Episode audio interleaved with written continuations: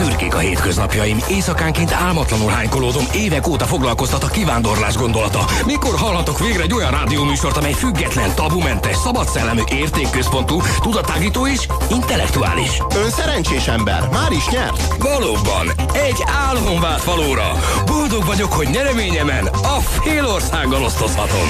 Kezdődik a szélső közép. Ez a szélső közép kedd reggel.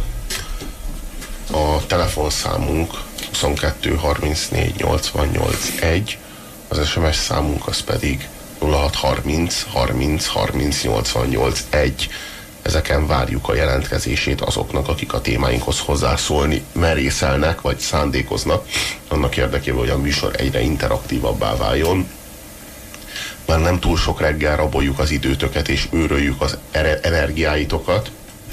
Egész az... konkrétan öt napot kell túl élnetek, plusz a március 15-i ünnepséget, és újra lesz fiala. Igen, igen, igen, úgyhogy az idegrendszerek felszabadulnak egészen konkrétan jövő hét kedden, nem is hétfőn, annak érdekében, hogy fiala visszatérése az éterbe minél, minél jobban, minél egyszerűbben, minél könnyebben, minél kisebb változás megélésével történjen, beiktattunk egy nemzeti ünnepet, mert hogy így közvetlenül mi utánunk fiala, az egy ilyen nagyon-nagyon erős váltás lenne. Úgyhogy a rendőrség eljárása, a röpködő gumilövedékek, a lovas rohamok, illetve a verések a rendőrörsön majd egy kis pauzát fognak jelenteni Fiala és a mi tevékenységünk közé, csak az átállás megkönnyítése kedvéért. Na, olvastad a kormány szóvivőnek a blogját? Az nem semmi. Az nem semmi. Arra, a, a, arra, arra célzol, amit leírt, hogy ő a gyerekeit nem lesz hajlandó soha ö, együtt játszatni ki, ö, szegény gyerekekkel? Mert a szegény gyerekek azok, ö, azok őt, ö, őt ö, Hát a szociálisan hátrányos helyzetűek, igen. Igen, igen, és hogy a, és hogy a, a gazdag anyukákkal együtt fogja játszatni a kisgyerekét a Szent István parkban, ugye? Erre célzol? Uh-huh. A hergelés megvolt, a pompomlányok harcban állnak. Már csak hármat kell aludni, hogy kiderüljön, jó volt-e kijátszani az antiszemita kártyát. Válaszul eldicsekedni nekünk vannak zsidó barátaink is. Ha már egyszer nyilván tartjuk barátaink vallását és előbőrét, ugye vár. De ezek a fordulatok már eléggé elkoptak, a kommunikációba új szint a kormány áprilisban hadrendbe álló pompom lánya hozott, aki mi mást is tenne, mint blogol. Demcsák Zsuzsa ugyanis két bejegyzésével felülmúlt a Havas Henrik, egynapos kormányzati kommunikátorunk összes reggeli taplóságát, amikor kifejtette, már pedig az ő gyereke nem fog szegényekkel keveredni, és ő személyesen is kizárólag a jól szituált anyukák társaságát keresi a Szent István Parkban. Erős kezdés egy igazságosságot hirdető kormány szóvivőjétől, aki ezek szerint nyilván csak gazdag újságírókkal áll majd szóba, és nyilván szabadságra megy, ha a főnöke éppen szegények között nyomja a PR dumát. Ajánlott cél Tőmer Gyurának március 21-ére nyissák meg a Szent István parkot a proletár gyerekek előtt. Ja, de még annyi érdekes, hogy amikor a Demcsákot kinevezték kormányszóvivőnek, vagy megnyerte ezt az állást, vagy nem tudom egész konkrétan, hogy ez hogy zajlott, akkor addig neki nem volt blogja. És utána, utána a következő napok egyikén egyszer csak elindította a blogját. Ugye, akik nem ismernék ezt a blog vagy internetes napló formátumot, ez úgy néz ki, hogy az ember az internetre minden nap felrakja, vagy két naponta, vagy három naponta, akinek hogy tetszik, meg mennyire írásmániás, felrakja a maga életének, meg gondolatainak az épp aznapi sumázatát, és Demcsák Zsuzsa az úgy kezdte, ugye megnyílt a blogja, egyből felrakott három bejegyzést, uh, egymás után ilyen másfél perces különbségekkel, tehát valószínűleg így előre megírta otthon a Microsoft Word-ben a három bejegyzést, azt felrakta, és utána azóta se nyúlt hozzá a dologhoz, de most már ő is elmondhatja, hogy akár csak a miniszterelnöknek, meg, meg Demszki Gábornak, meg Kókának, vagy éppen Fodornak, neki is van internet internetes naplója, bár, bár látható módon ez kizárólag azért alakult így ki, mert, mert, mert valahogy a Gyurcsány szemébe ez az internetes bloggolás, ez a, ez a modernitás ez a, a modernitásnak, a 21. századnak a szimbóluma, és mindenkinek csinálni kell. Hát gondolom már baromira megbánta, mert, mert tényleg ugye az egyik bejegyzése, amiben magvas gondolatok között arról értekezett, hogy hát hogy milyen borzalmasan nehéz a böl, bölcsi választás, és, és ő elment nem tudom én hány helyre, EU-konform játszóteret keresett, meg olyan helyet, ahol egészsége, egészséges barna, egészséges barna kenyeret adnak a gyereknek.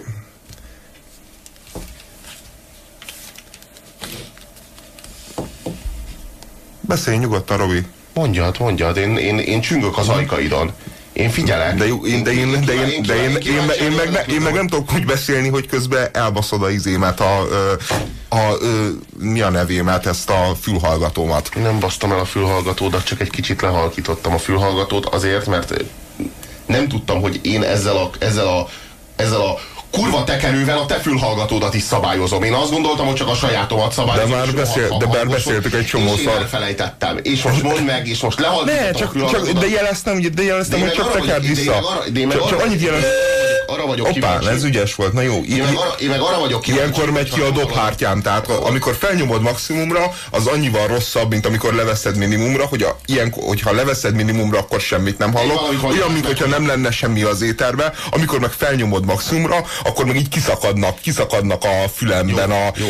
Azt magyarázd a meg nekem, kiszakadható dolgok. Azt magyaráz meg, hogy neked miért szükséges ahhoz, hogy mozogjon az agyad, és az intellektusod működjön, az, hogy halljad vissza a saját hangodat. a Mert, mert, mert, baromira, mert baromira megzavar, mert azt, azt hiszem ilyenkor mindig baromira megijedek, mert azt hiszem, hogy, hogy nem sugárzunk kifelé. Azt hiszem, hogy valami elcsesződött. És, De és, hiszed mert és így, vég- letekertem, és, és, és addig meg se szólaltál, amíg nem tekertem vissza. de, Miért? De nem, Azért- de mert, mert, mert végtelenül megérdek egy pillanatra, nem tudom, hogy mi van. Remélem, hogy azért, mert te letekerted, de az is lehet, hogy nem megy ki a hang. Ugye erre például tegnap volt precedens, hogy így nem ment ki a hang. És, és egy borzasztóan rossz érzés. Na jó, hát sokaknak lehetnek szakmai aggájaik velünk kapcsolatban tekintettel, hogy nem nagyon tudjuk működtetni azt a technikai rendszert, azt a berendezés rendszert, amit körülvesz minket, és aminek a segítségével rádióznunk kéne, és amilyen pofátlanok vagyunk, ezért pénzt veszünk fel. De az olyanok ne beszéljenek, akik Demcsák Zsuzsával kapcsolatban bármiféle illúziókat táplálnak. Egy olyan nővel kapcsolatban, akit kineveznek szóvivőnek, és a következő második napon, amikor elkezd blogolni, tekintettel, hogy most már ő is modern és európai nő, rögtön az egyik legbrutálisabb szociális izgatással ö, korbácsolja fel a kedélyeket. Hát hogy lehet már ilyet mondani, de komolyan, hogy ő nem fogja engedni a gyerekeit szegény gyerekekkel játszani. Komolyan mondom, ez a szocialista párt, és ezt az ostoba fitness muffot oda kinevezni, aki az ötödik másodpercben képtelen magát összeszedni és normálisan képmutató módon hazudni, ahogyan ebben a pártban ahhoz hozzászoktak, hanem rögtön fölböffen belőle az a kivagyi burzsóá öntudat, az a társadalmi, szociális érzéketlenség, ami amúgy ezeket mind jellemzi, de hát Gyurcsányra mi más lenne jellemző, mint hogy egy fitness muffot rak oda, aki aztán képtelen lesz arra, hogy a szájából ki budjanó ostobaságokat minimális mértékben is lekorlátozza, ezek aztán keresztül, átkeresztül mennek az egész magyar médián, és éghet a pofája ennek a baromnak, hogy miért ezt a szerencsétlen hülye Riháron picsát rakta oda. Miért? Erre vagyok kíváncsi, hogy hogy lehet ilyeneket mondani, hogy hogy lehet ilyeneket előadni büntetlenül, következmények nélkül, még mindig ő a szóvivő? Ő lesz a szóvivő április 1-től. A, ő, ő neki ugye elsősorban az volt a kifogása, nem is a rossz szociális helyzet, hanem, hanem az, hogy vannak rossz gyerekek, mert, mert például nem tudom én a ö, hat éves vagy négy éves Jucikát azt veri az édesapja, és ezért ő aztán bűn rossz a, a, a bölcsödébe, és, és hát értelemszerűen a gyerekét nem akarja bűnrossz gyerekek társaságába engedni, mert, mert nem tudom én, hogy mi történik akkor a gyerekével. A lényeg az, hogy a gyerek az semmit ne ismerjen meg abból a valóságból, világból, ami körülötte van. Csak hogy jön a rosszaság a szociális körülményekhez? Erre vagyok kíváncsi. Nem rosszaságról volt szó, hanem szegény gyerekekről, meg gazdag gyerekekről. Én világéletemben egy rossz gyerek voltam. Az iskolában, a, a középiskolában, az egyetemen, hogyha bárki velem együtt járt, egy iskolába járt, azt tudhatja. Te például egy gimna, mi közös gimnáziumba jártunk, később közösen jártunk egyetemre. A tanáraim beszámolhatnak arról, hogy minősíthetetlenül rossz gyerek voltam, ami azt jelenti, hogy az órákról engem állandóan ki kellett küldeni, aztán később visszakaptam kamatostul, amikor tanár lettem, úgyhogy, úgyhogy az élet az visszaadta nekem azt, amit korábban én elvettem tőle, de nem is ez a lényeg. Én jó körülmények között éltem, hála az Istennek, én nekem soha nem voltak különösebb anyagi gondjaim, vagy a szüleimnek, jó szociális helyzetben nevelkedtem, és mégis rossz gyerek voltam. Demcsák Zsuzsa, hallott már ilyenről valaha, hogy valaki jó szociális körülmények között nevelkedik, és mégis rossz gyerek? No csak, hát úgy tűnik, hogy van ilyen is. Na most azt kéne a Demcsáknak eldöntenie, hogy mondjuk az én gyerekemmel aki valószínűsíthetően egy jó szociális körülmények között nevelkedő gyerek lesz, engedi el majd együtt játszani a gyerekét, tekintettel, hogy tőle rossz viselkedési géneket örököl, vagy rossz lehet, hogy lehetséges, hogy rossz viselkedési mintákat tanul. Tekintettel arra, hogy én is rossz gyerek voltam már korábban, le, nagy, nagy valószínűséggel az én gyerekem is egy másod rossz kölök lesz, ezt kéne eldönteni. Szociális alapon választjuk meg a gyerek kispajtásait, vagy pedig viselkedési alapon választjuk meg a gyerek kispajtásait. Ne adj Isten! Demcsák, te szerencsétlen, rábízod a gyerekedre azt, hogy kivel barátkozik. Jó, nem csak szerint ezek valahol összefüggnek, tehát a, az a szociális környezet, ahogy, ahol az ember felnevelkedik, és, a, és az a szociális környezet determinálja az ő majdani viselkedését. Tehát arra is tett egy megjegyzést, hogy, hogy volt olyan a csoportban, akinek egy váltás ruhája volt. És, és az ilyenekkel ne játszol az ő gyereke, akinek egy váltás ruhája hát, van. Ugye? Se, nem, nem, mindenki a maga fajtákkal, mindenki a maga félékkel. Hát Dél-Afrikában is így gondolták. Hát vannak a feketék, meg vannak a fehérek. Még csak nem is kell elmenni addig a gondolatig, attól, addig, a, addig a rebellis gondolatig, hogy hát most az egyik az alsó, a másik felsőbbrendű, más. Más a különböző. A más a másnak körül, az olyan meg az olyannak körül. Világos, a gazdagok azok játszadozzanak a gazdagokkal, hiszen ők lesznek később a rabszolgatartók. A szegények meg játszadozzanak a szegényekkel, tanulják meg egymás bűzét szagolni, hiszen együtt fognak majd később gályázni a bányákban a gazdagok felügyelete mellett, ugye? De, de csak különben azért bizonyos kvalitásokról és erényekről is bizonyságot. A merére vagy a combjára célzol?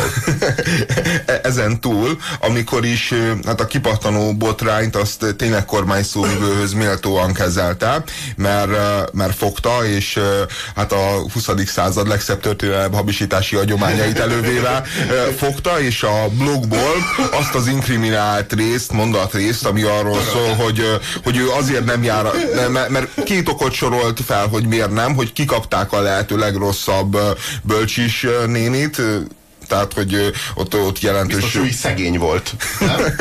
Jó, nem gazdagok különben a bölcsésnérik, tehát ja. az, az, az jellemző a, igen. a bölcsödében dolgo... Hát igen, de hogyha már valaki ilyen jó, szociál, jó, jó kormányzati pozíciót foglal el, esetleg javíthatna a bölcsisnénik szociális helyzetét. Tehát nem csak az a megoldás, hogy kivesszük a bölcsiből a gyerekünket, és be, berakjuk egy olyan bölcsibe, ahol jó gazdagok a nénik, mert hogy mondjuk egy magánbölcsiről van szó, lehetséges az is, hogy mondjuk a bölcsisnéniknek... Hát szóval a bölcsisnénik azok még a magánbölcsiben sem gazdagok, legalábbis valószínűleg a demcsáki kritériumoknak, amiket a Szent István Parkban sétáló barátnőitől megkövetel, nem, nem, nem nagyon lesznek azok képesek teljesíteni. Hát erről van szó, hogy nincsenek meg a megfelelő bölcsisnénik. Hát akkor mit csináljon a rendes magyar anyuka, aki szeretné a gyerekét kulturált körülmények között, kulturált, magas, magas burzsúj körülmények között neveltetni? Mit tegyen? Na most én arra vagyok kíváncsi, hogy hogyan képzeli azt ez a nő, hogy kitörli a blogból azt a részt, ami amire amit ő utólag már nem próbál fölvállalni, ráadásul a harmadik bejegyzésről, vagy miről van szó.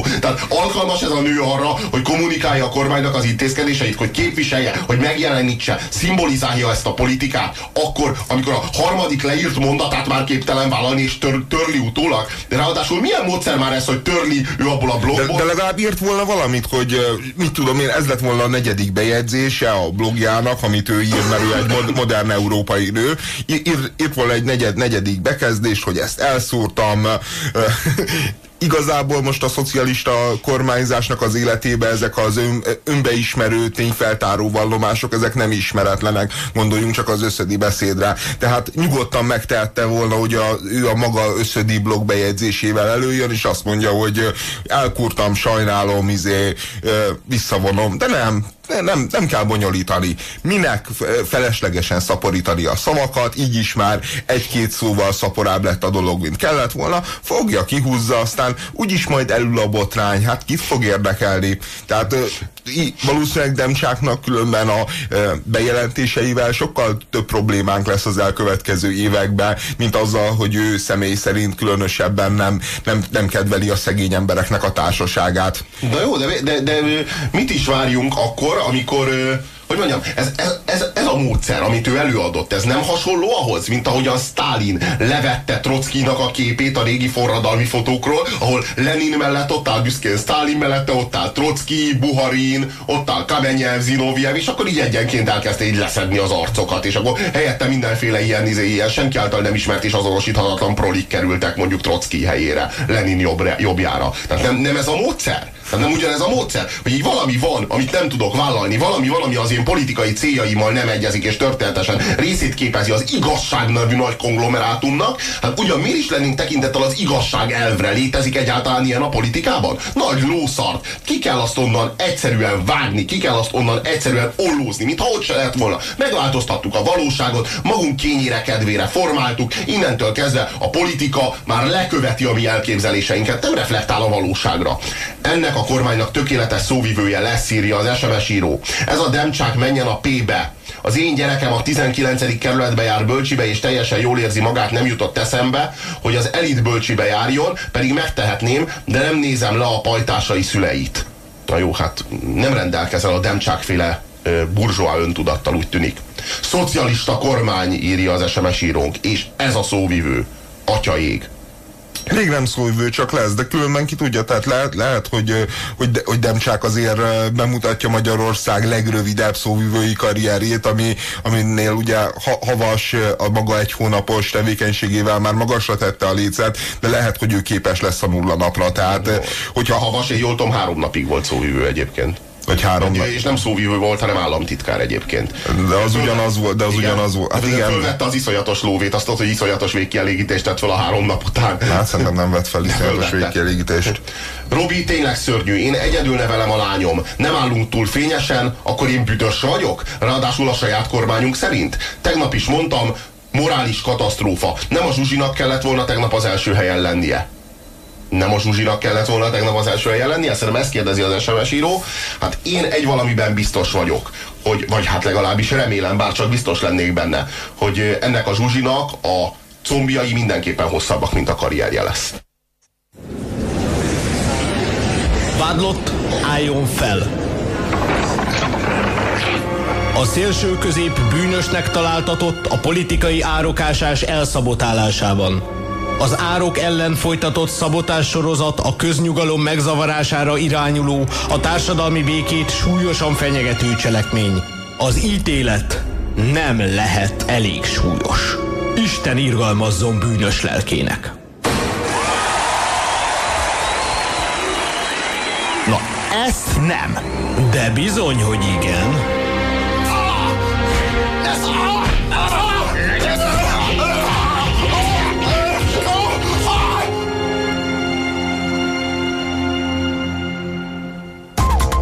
Szélső közép.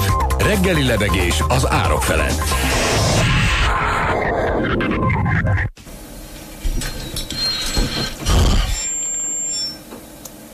Remélem, nem nyom fel titeket senki az ORTT-nél, Demcsák és a hangosítás miatt a csúnya beszédért, de vicces lenne, ha fialán állnának bosszút a műsorsáv elnémításával.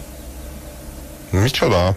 Hát most mindenki félt minket nagyon az ORTT-től, még édesanyám is, aki írja, hogy én annyira közönséges vagyok, és hogy ne csináljam. Hát kedves édesanyám, járatott volna engem ennél kvalifikáltabb óvodába, gazdag gyerekek közé, és akkor most talán nem ilyen lennék, mint amilyen vagyok. Hát de milyen csúnya beszél volt? Zsuzsa is nyilván el akarja, el akarja ezt kerülni, hogy a gyereke aztán a végén még ilyen közönségesen beszéljen, ezért hát nyilván. De használtunk olyan szavakat, amiket a miniszterelnök nem szokott frakcióülésen? Ez egy jó kérdés egyébként mert, mert, mert én azt gondolom, hogy, hogy a parlament és a parlament intézményei ugye az a közéletnek a legfelsőbb fóruma. Tehát egy frakció értekezlet is valamilyen módon a közélet legfelsőbb fóruma. Most, hogy a közélet legfelsőbb fórumán lehet bizonyos szavakat használni, azokat a szavakat a közélet lényegesen alacsonyabb fórumaitól megvonni, azoknak a használatát ezeknek az alacsonyabb rendű rangú fórumoknak megtiltani, szerintem nem lehet. És hát mi megpróbáljuk lekövetni egyébként egyébként azokat a trendeket, amelyeket diktálnak számunkra a politikai élet legmagasabb szintjein állók, az, az elit. De ez a hihetetlen, hogy tényleg itt, itt van ez a világbotrány, és a mi kommunikációnkkal vannak az emberek elfoglalva, és nem azzal, hogy a kormány szóvivő, akinek különben az lenne a munkája, hogy kommunikáljon, az hogyan hamisítja meg a saját blogját, hogyan kommunikál társadalmi izgatást, egy ilyen nagyon-nagyon-nagyon rossz burzsúly tudatot, azzal nincsen gáz. Azzal, hogy, hogy véletlenül mondjuk használta valamelyikünk valamelyik K betűt. Mit, mit használtunk? Milyen csúnya szót? Nem tudom, nem tudom, már nem emlékszem igazából, lehet, hogy azt mondtam, hogy elkurták. Igen, Vagy- szerintem az, az, az, de az biztos, hogy volt, de hát az, az kikérni, De hát lehet, azt azt senki mondta, nem fogja. hogy- hogy azt hát mondta- én, én az összes híradóba, a Hír TV-től kezdve, a Magyar Nemzeten keresztül, a magyar, nem is ismertem ezt a szót igazság szerint. És, és én a magyar médiából ismerem, és tudtam, hogy egyiket sem tiltották be. Én, az én lelkem szeplőtlen volt. Nézd, én ebben a kurva országban még így beszélni miniszterelnököt nem hallottam. Igazából. Na jó, de, de senkiben nem volt ö, nagyfokú tapintat, hogy hát hogy ezeket a szavakat kipontozza, vagy nem mondja, nem csak annyit mond- mondjon, hogy hát a miniszterelnök csúnyán beszél. Csúnya szavakat mondott, amikor a kormányzati teljesítményről volt szó. Olyan a szóvivő, amilyen a kormány, egy kalapszar nagyképű milliómosok gyülekezete írja Koni. Ez sem ORTT szabvány SMS akkor ezek szerint. De jó, de hát és melyik az a szervezet egyébként, amelyik a miniszterelnököt bünteti meg a csúnya beszédért? Vagy a csúnya beszédnek a tartalmáról ne is ejtsünk egy szót se. Arról, hogy igazából mit csinál, csak arról, hogy hogyan fejezik ki ezt. Jó, mondjuk annyiba igazuk van az SMS íróknak, hogy ebbe az országban mondjuk a miniszterelnöknek olyan nagyon sok következménnyel nem kell szembenéznie, de hát egy rádióműsornak ö, még, a, még akár akadhat úgy a sorsa, fordulhat úgy a rossz sora. Na jó, de hát ez az érdekes, hogy a miniszterelnököt nem kérik számon, csak a rádióműsort. Na ez a, ez a legérdekesebb ebben az egészben. Ö, Robi, nyugalom, lassú, mély légzés. Gondolj egy agyvérzés következményeire. Most akarsz kórházba kerülni, amikor szétzúzzák az egészségügyet? Lehet, hogy még beszélni sem tudnál, ez pedig a végedet jelenteni. Kár lenne egy ilyen nagy gondolkodóért, írja Zoli. Én Zsuzsika gyerekét sajnálom. Milyen példa van előtte? írja az SMS író. A miniszterelnököt nem az ORTT panaszbizottság, panaszbizottsága bírálja, csak féltjük a kedvenc műsorunkat. Igazatok van, de ez senkit nem érdekel, írja az SMS író. Riherongy picsa, ezt mondtad, írja az SMS író. Hmm. Hmm, hát ebben a kurva országban már bármit lehet. Iszonyú, Robert, ez szörnyű, ezt mondtad? Nem Vissza, csak Zsizára. visszavonom, visszavonom, ő egy... Kövessük meg, de Kövessük meg, szeretnék most bocsánatot kérni. Szerintem a Demcsák fitness move az teljesen korrekt volt, és Fitness lúvnya.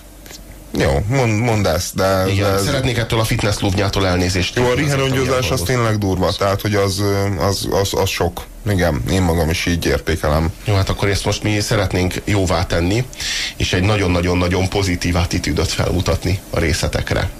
Ezért aztán mára az emberiség történetének tíz legfőbb, legfontosabb, legnagyobb jelentőségű, legnagyobb hatású személyiségének top 10-es listájával készültünk számotokra. Én nagyon-nagyon remélem, hogy minnyájunk okulására és főleg szórakozására szolgál majd ez. Íme itt a tizedik. Tizedik helyezettünk a az emberiség történetének tíz jel- legjelentősebb személyiségét tartalmazó De toplistán. várjál, de most ez egy pozitív lista? Abszolút. Megígértük tegnap, hogy pozitív listánk lesz mára. Nagyon, mert az emberiség történetének tíz eh, legjelentősebb figurája, azok nem biztos, hogy mind, eh, mind eh, pozitív Hát ezt ezt lehet értéktartományba sorolható vagy sorolandó ember figurák. De hát lehet, hogy lesz olyan köztük, akikkel, akivel kapcsolatban majd elkívánod vitatni azt, hogy ők, ők annyira pozitív értéktartalmú tartalmú figurák lennének. Mindenképpen a leg a legtermékenyítőbb szellemeket próbáltam meg egybegyűjteni, akik aztán a legnagyobb hatással voltak a gondolkodásunkra, arra, amilyen mi váltunk és formálódtunk az évszázadok során, mi emberiség. Aha, jó. Szóval a tizedik helyezettünk az emberiség történetének tíz legjelentősebb személyisége top 10-es listán, Mahatma Gandhi.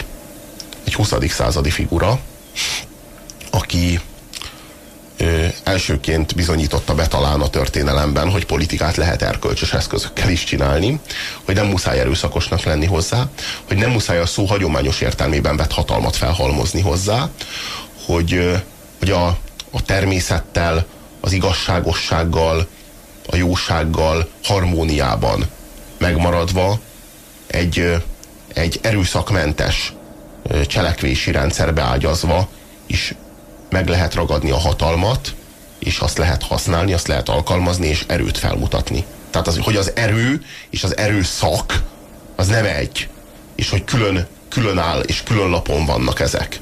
Ezt igazából ő mutatta fel. Nagyon kevesen tudják róla, hogy ő, őt angolok nevelték, és hogy ő, ő angol nevelést kapott, és hogy egy ilyen civilizált figurának a szó nyugati értelmében civilizált figurának indult, és hogy később a saját népével való szolidaritás jeleként vonult vissza egyrészt az indiai külsőségek, másrészt az indiai politika világába. Hát igen, ő, ő brit, de ő abszolút brit birodalmi öntudattal megáldott valója volt az angol királynőnek, ügyvéd volt, és, és, és egy idő után látva, különben David Attenborough-nak érdemes megnézni a filmjét, mert az hát minden tekintetben kitűnő, kitűnő és csodálatos film. A, az mutatja Richard meg... Attenborough, Richard, David Attenborough igen, bátyja.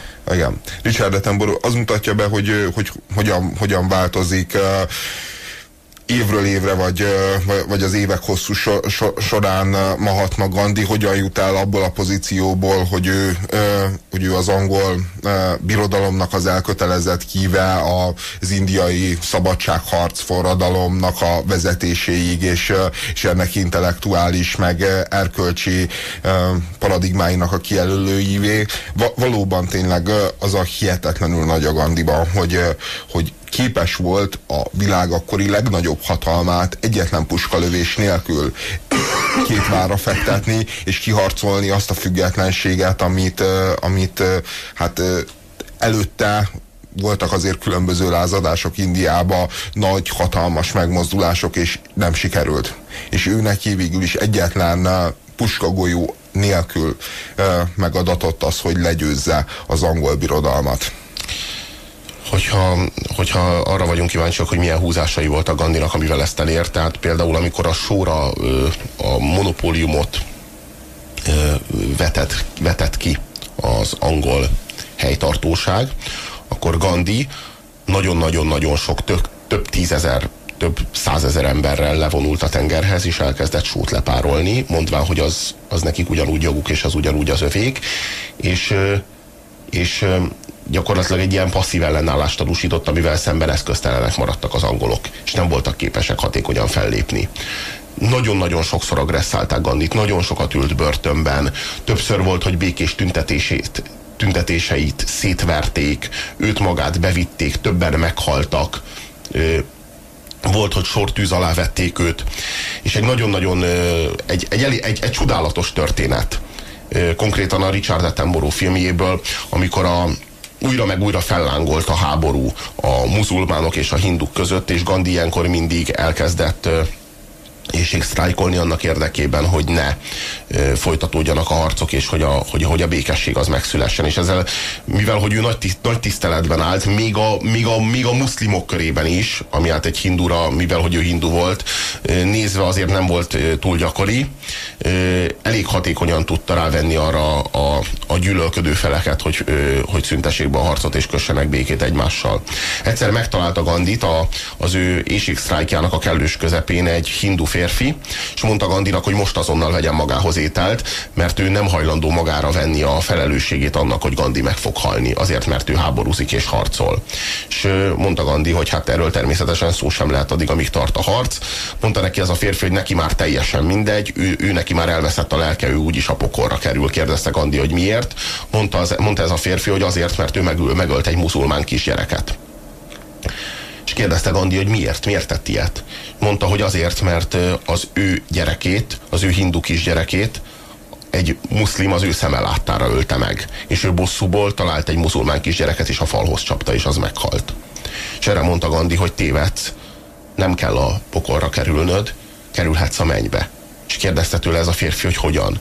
Mondta neki Gandhi, hogy egy dolgot kell tenned, védj magadhoz egy muzulmán gyereket, és nevelt fel őt de az ő hitében nevelt fel, mint muzulmánt. És a mennybe kerülsz. Jó, mondjuk azért különben Gandiról azért érdemes megjegyezni, hogy, hogy hát az ő ő a e, politikáját, az, az tényleg maga volt a politikai PR, tehát ő tényleg kizárólag csak a marketingnek az erejébe hitt, és semmi másba.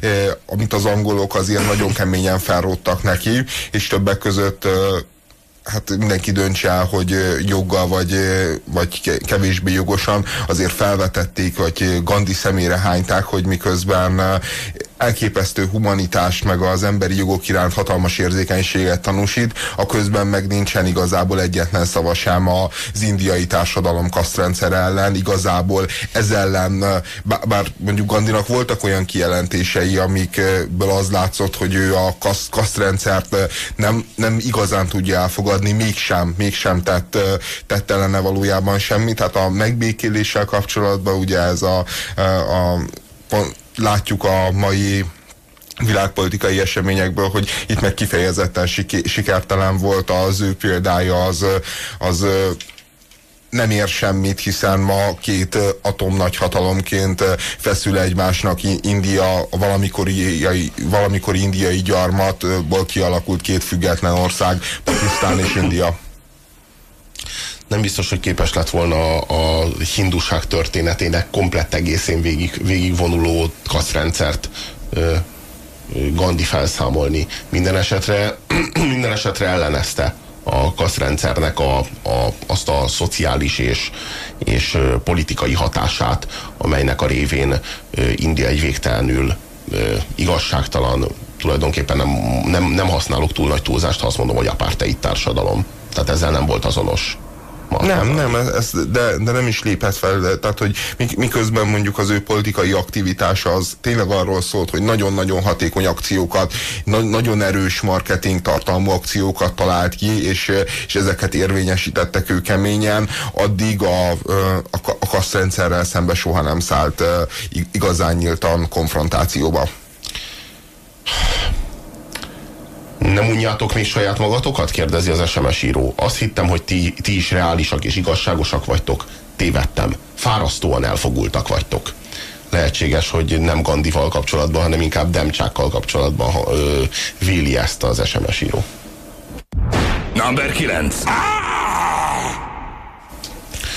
Az emberiség történetének tíz legjelentősebb, legnagyobb hatású személyiségét tartalmazó top 10-es listánk 9. helyezettje Mózes, aki tulajdonképpen kitalálta a, az egyisten hitet. Ő az, aki ezt a monoteizmus nevű képződményt, amire ma már egyébként a világ valamennyi vallása épül, talán a hinduizmus az, az nem, nem kifejezetten, de az összes többi az az, az Meg a sintoizmus? Hát a sintoizmus az szerintem igen, szerintem az az egy természetből indul ki az is az egyből indul ki. Igazából nem mózesi alapon egy, de szemben mondjuk a buddhizmussal, ami pedig a nullából indul ki, nem pedig az egyből, tehát a, ha úgy tetszik.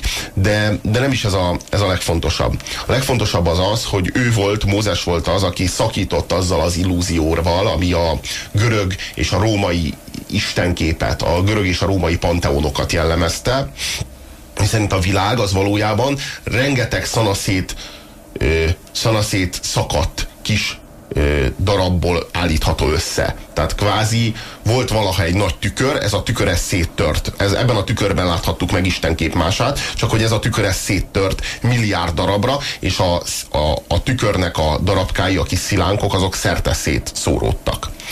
Na most a görög és a római istenkép az úgy véli, hogy ezek a darabkák, ezek külön darabkák. Tehát van ugye a tenger, annak is van istene, van a nap, annak is van istene, van a, nem tudom én, a, a háború, a bor, stb. stb. stb. És ennek mind-mind-mind van istene. És az összes antik vallás, akár az ókori keleten, akár, ö, akár ö, Egyiptomban, akár ö, a görögöknél, vagy a, a, a római antikvitásban erre épült. Igazából egyetlen kísérlet volt ennek a felszámolására, ez Echnaton volt, e, egyiptomi fáraó, aki azt állította, hogy a napisten és ő maga ők egyek, egy és ugyanaz, csak aztán az ő letűnése után az Amon papság az gyorsan restaurálta a régi vallást. És újra beállt a több isten hit. Na most Mózes volt az, aki felismerte azt, és létrehozta azt a szemléletet, ami szerintem a az emberiség történetének, az emberi, emberi gondolkodás történetének a talán legnagyobb forradalma, hogy, hogy nem, nem millió szilánk van, hanem egy darab tükör. És az, hogy ezek a szilánkok, ezek szerte szétszórodtak, ez csak illúzió. Valójában a tükör az egy és oszthatatlan, csak a mi szemünkben, csak a mi meghasadságunk révén él, éljük meg azt, hogy ez ezer felé van. Valójában Isten egy. És az Isten egy az semmi más nem jelent, mint hogy minden egy. Tehát, hogy kvázi egy van, egy dolog van, egy darab van. És ma már ez, ez, ez, egy, ez egy tudatosság. Ma már a gondolkodásunk alapvetően erre épül, erre az egyre. De ez Mózes előtt nem volt ennyire magától értetődő. Azt gondolom, hogy ő, ő egy nagyon-nagyon nagy szellemi forradalmat hozott létre. Tulajdonképpen létrehozta, megalapozta azt a vallást, azt a fajta vallásosságot, amely, amelyet zsidó vallásnak hívunk, és amelynek egyik szektája, az úgynevezett kereszténység végül meghódította az egész nyugati civilizációt, vagy inkább megalapozta, beleoltva önmagát az antikvitásba, létrehozva azt a, azt a szellemi közeget, amelyben mindannyian élünk és gondolkodunk. A nyolcadik helyezett. Nyolcadik helyezett William Shakespeare, és azért, mert, mert azt gondoltam, hogy mindenféleképpen egy művészembert, egy írót, aki azért úgy gondolom, hogy nagyon nagy hatással volt a, az, emberiség, az emberiség történetére, és az emberi gondolkodásra azért mindenféleképpen a tízbe kell, tízbe kell helyeznünk. És, Bár érdekes ez a fajta hozzáállás, amelyik a nyugati civilizációt az emberiséggel azonosítja, tehát azért Shakespeare-nek az ismertsége, elismertsége azért keleten, mondjuk a muszlim világban, hol, vagy mondjuk Japánba, vagy Kínába, hova az emberiség tényszerűen lakosságának a négy-ötöde, vagy öt-hatoda tartozik, azért ne, nem feltétlenül a legnagyobb hatású művész, vagy, vagy író. De, de azért, mert nem, de azért, mert... De, de hát nyugati emberek vagyunk, és, hát és jó, jó, jó érzés azt mondani, hogy az emberiség kultúrkincsét azt alapvetően William Shakespeare az, aki a legerőteljesebben szaporította. Biztos, hogy egy kínai az másképp gondolná. Uh-huh. Fú, itt van Gandival kapcsolatban egy idézet az SMS falunkon. Ha megölitek muzulmán testvéreimet, akkor nem vagyok többé hindu, mondta Gandhi. Na hát szerintem így, így beszél egy igazi humanista de meghaladta önmagát, azt gondolom, a saját kereteit. De hát beszéljünk Shakespeare-ről, mert hogy ő, őróla mondta azt azt hiszem Petőfi, hogy egy maga fele a teremtésnek. És ez azért egy elég erős kijelentés, de Shakespeare-rel kapcsolatban nem lehet túlzás. Tehát azt gondolom, hogy senki a színjátszásra, senki a, a drámairodalomra vagy úgy általában az irodalomra olyan mértékű hatással nem volt, mint Shakespeare. Az, hogy ma mennyire játszák, és mennyien játszák, és mennyiféle értelmezése van, és hogy úgy a vígjáték ö, irodalomra, mint a, a drámai tragikus színjátszásra milyen, milyen elképesztő hatással volt Shakespeare, hogy mekkora tanítómestere az emberiségnek, az szinte felmérhetetlen nem tudom, én tudom, ezzel kapcsolatban kifejezetten szkeptikus vagyok, tehát Shakespeare ugye ő a 16. század végén, a 17. század elején alkotott, utána van egy mély csönd, egy 100-150 éves pauza az ő ismertségébe, és, és aztán bar, baromi erővel futott fel, és, és lett tényleg ugye a, a színpadi színjátszásnak a, a legerősebb nagykövete, de, de azért például azt mondani, hogy, hogy mondjuk az antik görög drámairodalmat, amelyik me megalapozza azt, azt az egész keretet, ami, amit később Shakespeare is használ, azt ilyen módon semmisé tenni, meg, meg önmagában. Semmisé nem tesszük, csak mondjuk nem kerül be a tízes listára. Érted? Jó, jó, csak... Semmisé nem tesszük, csak mondjuk az a különbség, hogy míg azok is nagyon nagy hatású drámai, drámai ö, művek voltak, és azok is nagy, nagyon nagy hatású irodalmi ö, alapkövei voltak a nyugati civilizációnak, ö, ugyanakkor Shakespeare meg még szórakoztató is. Tehát őt meg, még, meg is tudod nézni úgy, hogy jól érzed magad közben. Tehát ő, ő emellett, még, emellett még le is köti a figyelmedet. Nem csak tanít, nem csak jóra oktat, nem csak erkölcsi alapokat tesz le, de mindeközben még úgy, tölt, úgy töltesz el egy estét, mint hogyha, mint hogyha, mint hogyha jól szórakoznál. Tehát, hogy ő, ő egyesítette, mert hogy ezek alapvetően azért népszínművek voltak. Tehát ezek alapvetően azért a tömeg szórakoztatására jöttek létre. Nagyon is. Comédia dell'arte de emellett, de emellett, meg, de emellett meg azt kell, hogy mondjam, hogy, hogy a legmagasabb erkölcsi színvonalon, a legmagasabb művési színvonalon, a legmagasabb dramaturgiai színvonalon, és így tovább. Hát nem biztos egyébként, hogy a legmagasabb színészi színvonalon tekintette, hogy nők, játszó, nők nem játszhatnak, tehát férfiak játszották az összes szerepet, tehát ezt így nem merem kijelenteni, de, de az biztos, hogy nagyon-nagyon magas művészi színvonalon állnak. Na, ne, ne, nehéz véleményt adni Shakespeare művészi színvonaláról, mert én élőben, eredetiben egyet sem olvastam. Az biztos, hogy az Arany, Arany Jánosnak a fordításai azok zseniálisak. Különben a Shakespeare műveknek a jelentős része ilyen történet, fonákság tekintetében szerintem kifejezetten egyszerűek sokszor.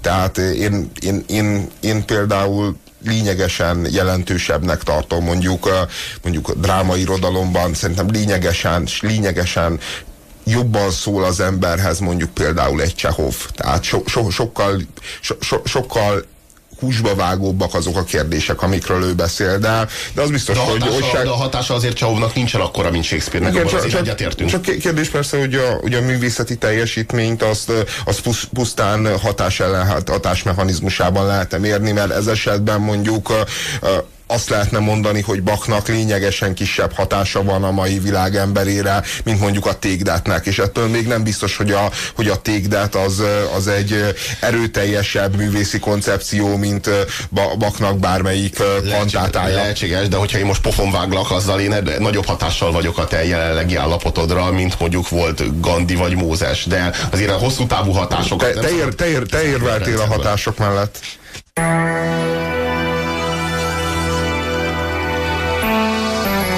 Hogyan kerüljük el a konfliktusokat az életben? Na ezt mi sem tudjuk.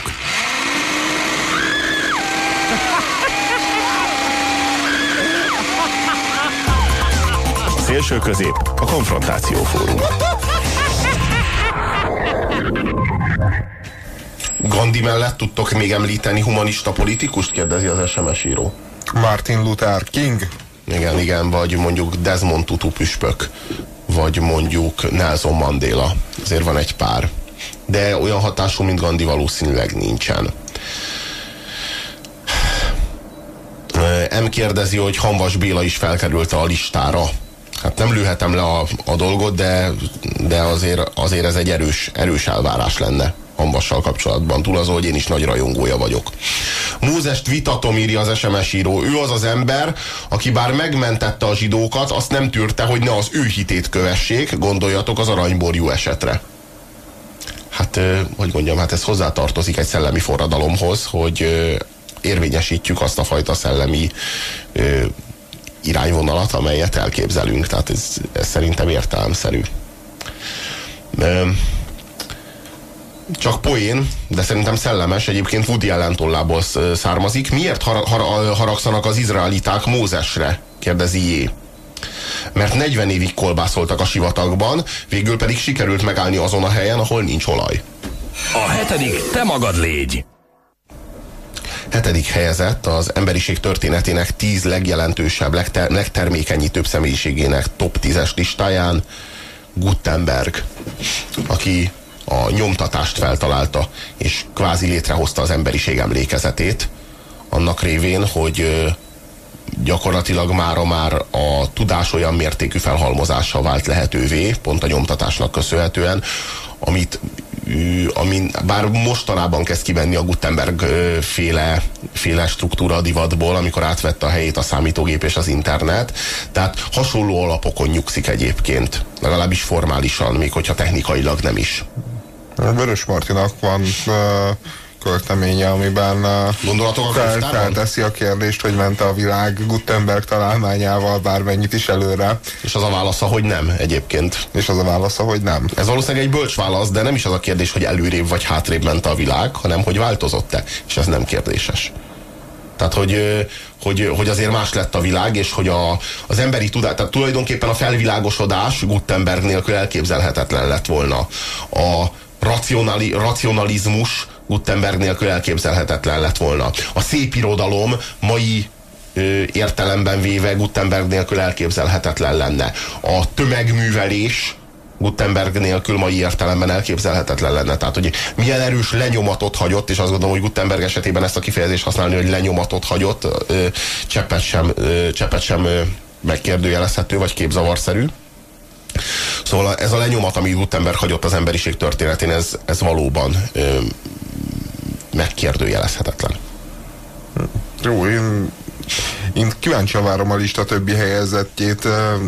mondjuk technikai, tehát hogy a legtermékenyítőbb szellemek top listája, tízes top listájáról van szó, és akkor technikai találmányok kerülnek rá, az kicsit furi. de a hatásuk, a technikai találmányok hatása is számít azért, azt gondolom. Jó, hát millió, most a ilyen alapon, ilyen alapon emberekről van szó. De most őszintén ilyen alapon a papír feltalálása az nem le, hát lényegesen nagyobb lépés előre, mint mondjuk a könyvnek a hmm. feltalálása. Mm, tehát, való, való, valószínűleg egy 20-as listára már a papír feltalálójának is fel kellett volna kerülni. Ő egyébként egy kínai csávó volt. Aha. Jön a hatodik. Hatodik helyezettünk az emberiség történetének tíz legjelentősebb személyiségét tartalmazó listán. Sigmund Freud. Hát azt kell, hogy mondjam, hogy a pszichiátria története az az ember kínzásának és az ember megtörésének a története.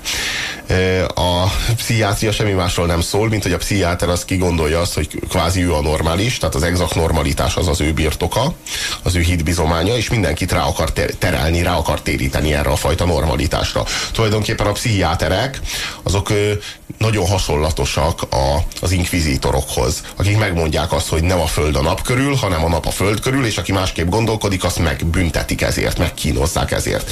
Hát a pszichiáterek is valami hasonlóan ö, gondolkodtak.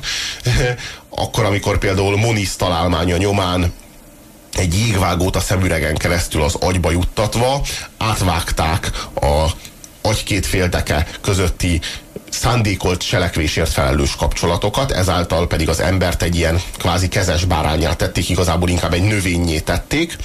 Ezért Moniz, portugál orvos, aki feltalálta ezt az eljárást, amit transzorbitális lobotómiának hívunk, ezért például Nobel-díjat kapott. Ez rendkívül érdekes, hogy Nobel-díjat adnak egy olyan találmányért, hogy hogyan kell embereket, embereknek az agyát szétroncsolni, agyát károsítani. De számos más agykárosító no, azért ugye, ugye nem, nem ez volt az élmény ezzel kapcsolatban. Hát akkor nem ez volt az élmény, hanem az, hogy kezelhetővé sikerült tenni bizonyos embereket, akik amúgy kezelhetetlenek az hát emberek amúgy ön, ön, önveszélyesek, amúgy önveszélyesek. Hát úgy meg már nem önveszélyesek, gyakorlatilag nem léteznek. Tehát így megszüntettük a veszélyt, megszüntettük a veszély forrását, és, a, és, és azt is, akire a veszély, veszély leselkedett, azt is megszüntettük. Tehát önveszély szerintem meg az agyba juttatott jégvágó a veszélyes, amivel az agyat roncsolják szét. Szerintem az a veszélyes. De beszélhetünk például, a, például az áramról, amivel az, ember, amit, amivel az emberek agyát sokkolják, ez az elektrosok nevű eljárás. Beszélhetünk olyan gyógyszerekről, amikkel az embereknek a tudatát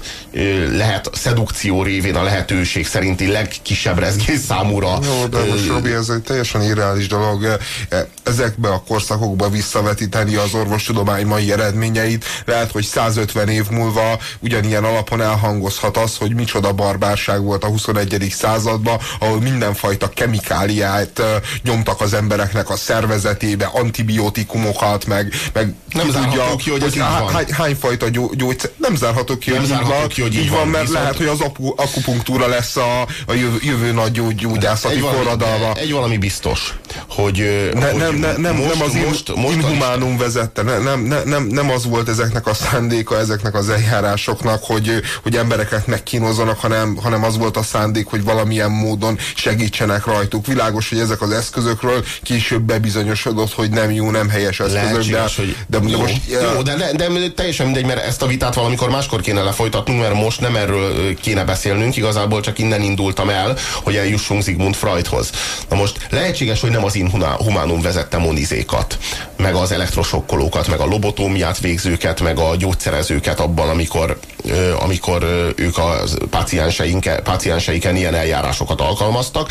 Lehetséges, hogy büntetni akarták őket, lehetséges, hogy gyógyítani akarták őket. Egy valami biztos, hogy alkalmatlannak bizonyultak arra, hogy kezeljék a pszichés betegségeket, a, a kedély állapotzavarokat, a depressziót, a skizofréniát, az epilepsziát, vagy bármi más ilyen ehhez hasonló betegséget. Nagyon sok mindent megpróbáltak, például a behavioristák különböző eljárásoknak tették ki az embereket, hideg vízzel, forró vízzel öntözték, forgatták gyorsan, aztán lelassították, majd ellenkező irányba forgatták, és ilyesmiktől várták a, várták a hatást. Sigmund Freud volt az első, aki megpróbált olyan egészen újszerű, egészen másfajta eszközökkel hatni az emberek tudatára, és igazából ő volt az egyetlen, aki sikeres volt ezen a téren, hogy nem hideg vízzel, meg forró vízzel öntöm le őket, nem az agyukat roncsolom szét, nem áramot vezetek a fejükbe, hanem elbeszélgetek velük beszélgetek velük. Tehát ilyen módon próbálom megkezelni az ő problémájukat. Ez egy egészen más, ez egy forradalmi ö, kísérlet volt az ő részéről, és fényesen beigazolódott.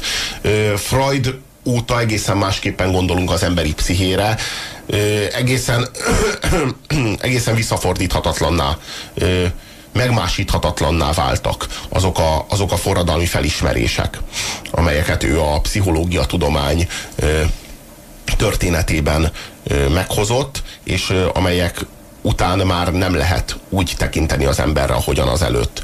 Gondolok itt például a tudattalan fogalmára, amelyet behozott a tudományos gondolkodásba, vagy hát magára a pszichoanalízisre, ami mondom egy egészen új eljárás, egyrészt egy humánus eljárás, másrészt az embert gondolkodó lénynek tekinti, és nem pedig egy állatnak, úgy, mint mondjuk a korábbi kollégái. A pozíció az ötös. Mohamed az ötödik helyezettünk az emberiség történetének tíz legjelentősebb személyiségét tartalmazó listán. Hát Mohamed az egy rendkívül jelentős figura volt, főleg azért, mert nem is nagyon tudunk olyan olyan hatású embert, aki egy élet alatt olyan mértékben formálta volna át az ő közvetlen és közvetett környezetét, mint tette azt Mohamed. Ő egyszerre volt politikai vezető, és egyszerre volt vallási vezető. Tulajdonképpen egy, én azt gondolom, hogy egy rendkívül ügyes politikus volt, aki felismerte azt az igényt, amelyet már akkor a, a környező népek nagy része felismert. Ez egyrészt az egyisten hitben való rejlő hatalmas elképesztő lehetőségek voltak. Felismerte azt, hogy az egymással háborúskodó berber törzsek között egységet, egy egységes vallással és egy nagyon-nagyon erős egységes hatalmi erővel lehet teremteni. És létrehozott egy olyan ideológiát, ideológiát, amely máig a legfontosabb, egyik legfontosabb szervező elve az emberiségnek. Egy nagyon-nagyon-nagyon könnyen követhető vallást hozott létre. A népszerűség a, a, a, a muszlim vallásnak annak is köszönhető, hogy sokkal könnyebben, sokkal kisebb áron méri Istent Mohamed, mint teszi azt mondjuk Jézus, vagy teszi azt mondjuk Mózes. Tehát ahhoz, hogy Krisztus értelemben hívő keresztény lehess, ahhoz neked minden egyes nap, minden áldott nap meg kell méreckedned a, az, a, a, a, a, azon a bizonyos mérlegen, Isten szemében minden nap bűntudatot kell érezned, és minden nap bűnbánatot kell gyakorolnod. Mohamed esetében erről szó sincsen, rendkívül egyszerű dolgokat kell tenned, ötször kell imádkoznod Mekka felé, hogyha, hogyha jön a koldus, akkor neki alamizsnát kell adnod, életedben egyszer el kell menned Mekkába, tehát hogy így különösebben mit én ötnél nem tarthatsz több feleséget, van egy hónap egy évben, amikor nem ehetsz, ha fönn van a nap, csak ha már lement. Tehát ilyen rendkívül egyszerű dolgok, ilyen rendkívül egyszerű cselekvési szabályok, amiket, hogyha betartasz, akkor neked szabad jegyed van a mennyországba. Tehát egy annyira annyira jól jár az, aki a muszlim vallást választja, mert nagyon-nagyon-nagyon könnyen, viszonylag olcsón hozzájut Istenhez és hozzájut a megváltáshoz. Hát én nem ismerem ennyire az iszlám vallást, de azt gondolom, hogy, hogy erre a négy-öt attribútumra leegyszerűsíteni azért szerint, szerintem kellően felelőtlen hozzáállás, másrésztről meg, meg épp azon gondolkoztam, hogy ha ilyen ütemben terjed a népszerűsége az iszlám vallásnak, mint ahogy, ahogy az elmúlt száz évben terjed, hiszen a le, legerőteljesebb térítő vallás pillanatnyilag az egész világon, tehát minden kontinensen egyre és egyre nagyobb erővel van jelen, kivéve, hát de Ázsiába is, Kirába mondjuk nem, de, de Ázsiába is elképesztő energiákat tud bemozgatni, hogy hogyha így tendenciájában nem változnak a folyamatok, akkor az biztos, hogy egy 100-150 év múlva egy ilyen lista az, az mindenképpen Mohamed nevével kell, hogy kezdődjön. Hát igen, nagyon-nagyon-nagyon progresszív folyamatokat ír le az iszlám jelenleg. Nagyon nagy erőkkel hat. És te miben látod ennek a, ennek a vonzerejét?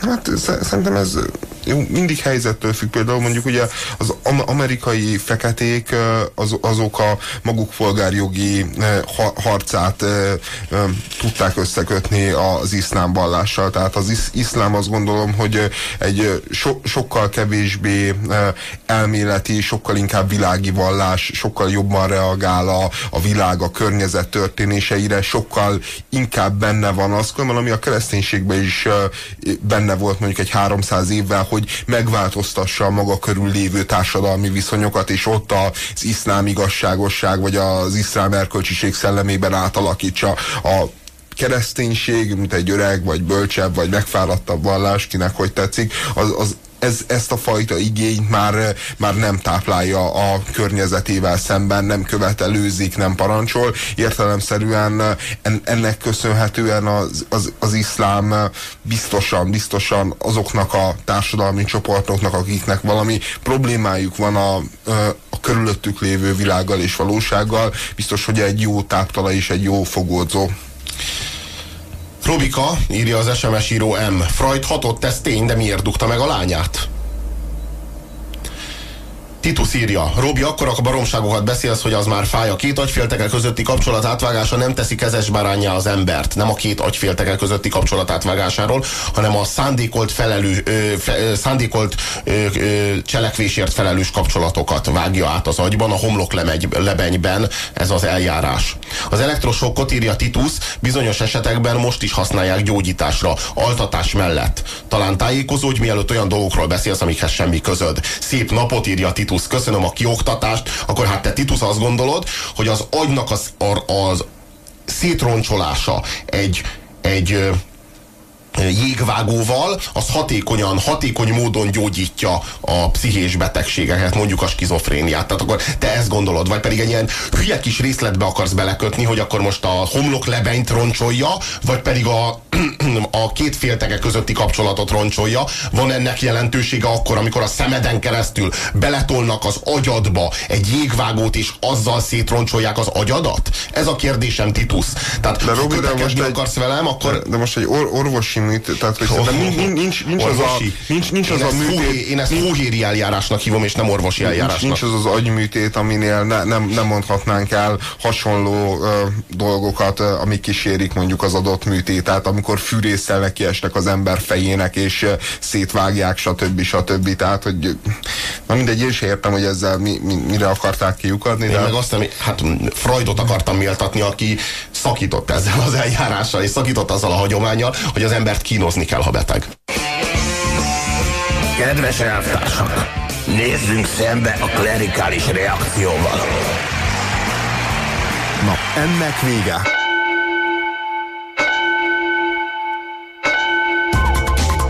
A szélső közép a tényekkel néz szembe.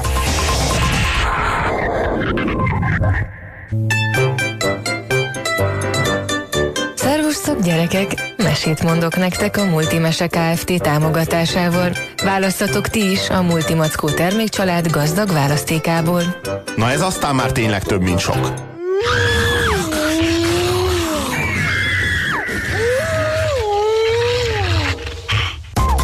Szélső közép.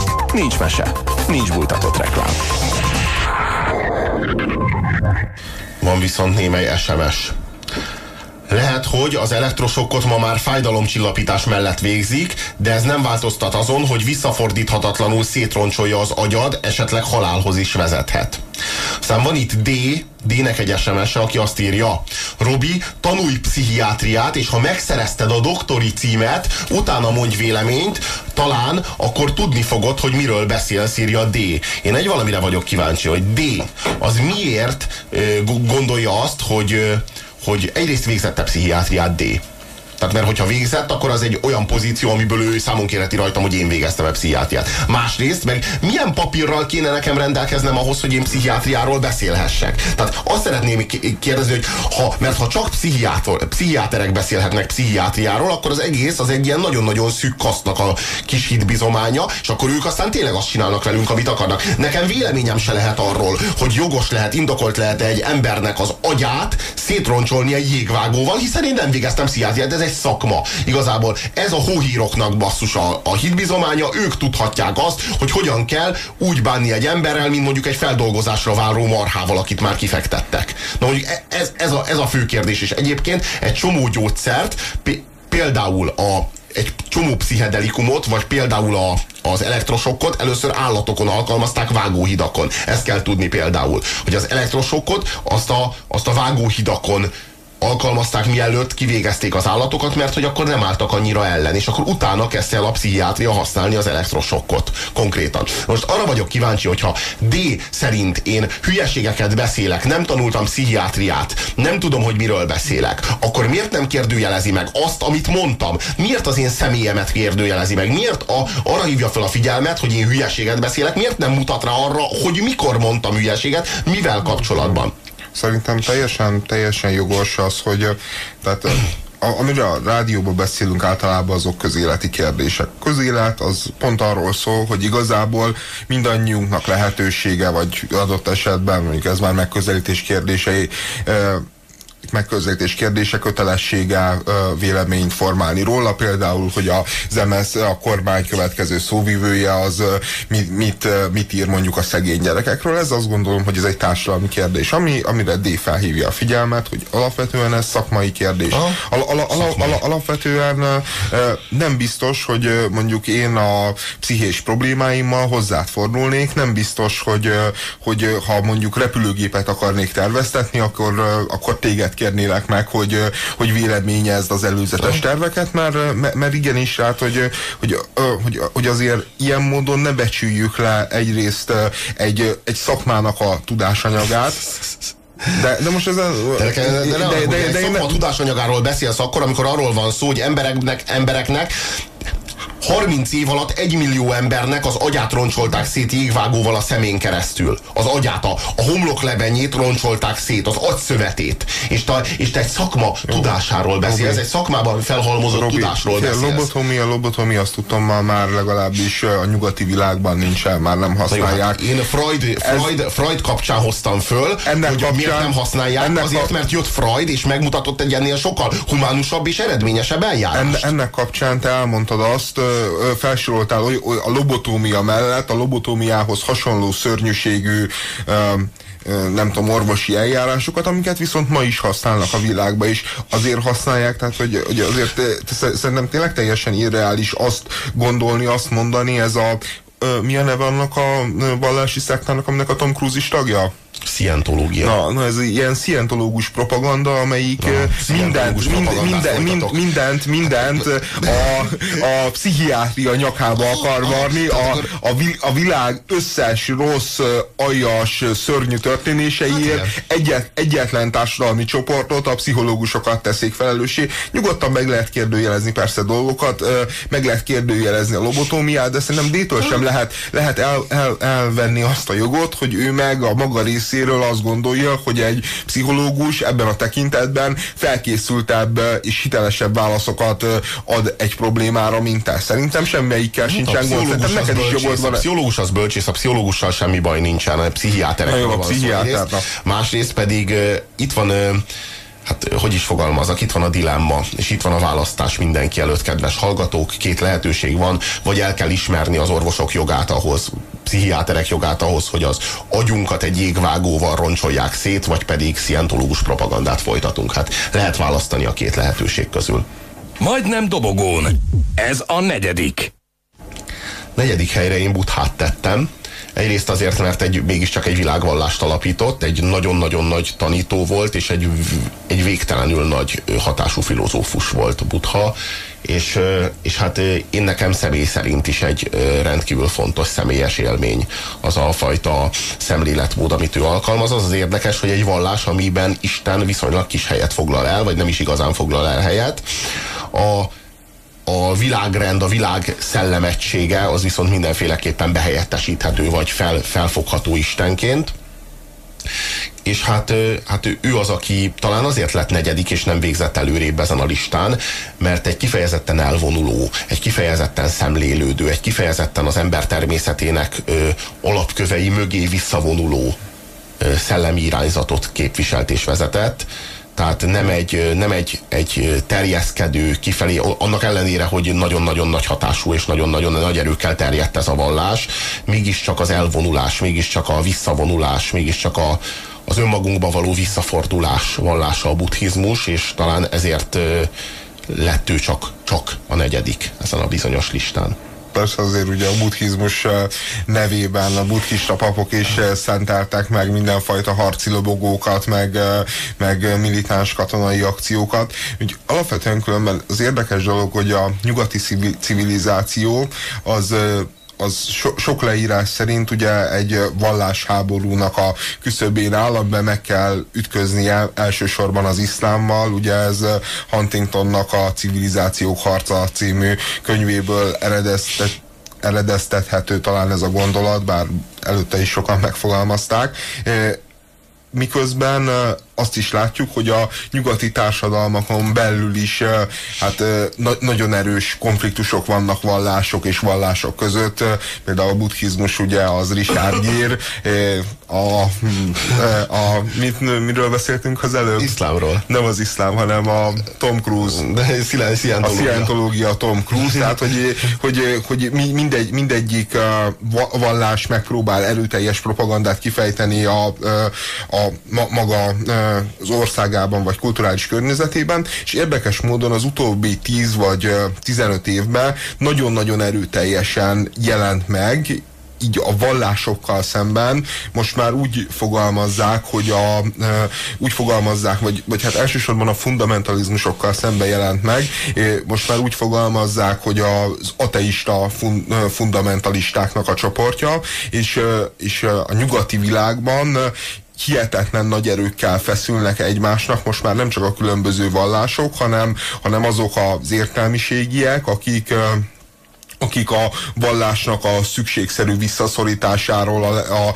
keményebb állami fellépésről beszélnek. Ugye ennek a filozófiának az eredménye mondjuk Franciaországban, hogy megtiltották a, az iszlám hölgyeknek a csadorviselését, a az oktatási... A gyerekeknek. A, gyerek, hát, hát igen, igen, a, a, az iskolákban nem viselhetnek fejfedőt, nem, nem, nem, is, nem is pusztán a csador viselését tiltották meg, hanem csak a kendő, a, fej, a, fe, a fejen viselt kendő, az tilos lett az, a francia állami oktatási intézményekben, ami szerintem egy végtelen nagyfokú intolerancia, és egy végtelen nagyfokú ö, személyiségjogi sérelem. De, de ugyanígy tilos lett például mondjuk a keresztet kirakni az embernek a ruházatára, tehát mondjuk a nyakába egy keresztet rakni. Ez komoly. És, a persze, tehát hogy ne, nem, nem csak az iszlámot érinti, tehát hogy ne, nem egy diszkriminatív rendelkezés, De ez hanem... akkor diszkriminatív, hanem, csak a vallásosakat diszkriminálja, nem a bizonyos vallásokat bizonyos vallások rovására. Tehát, de a, az ateistákkal szemben a vallásosakat mindenképpen diszkriminálja, nem?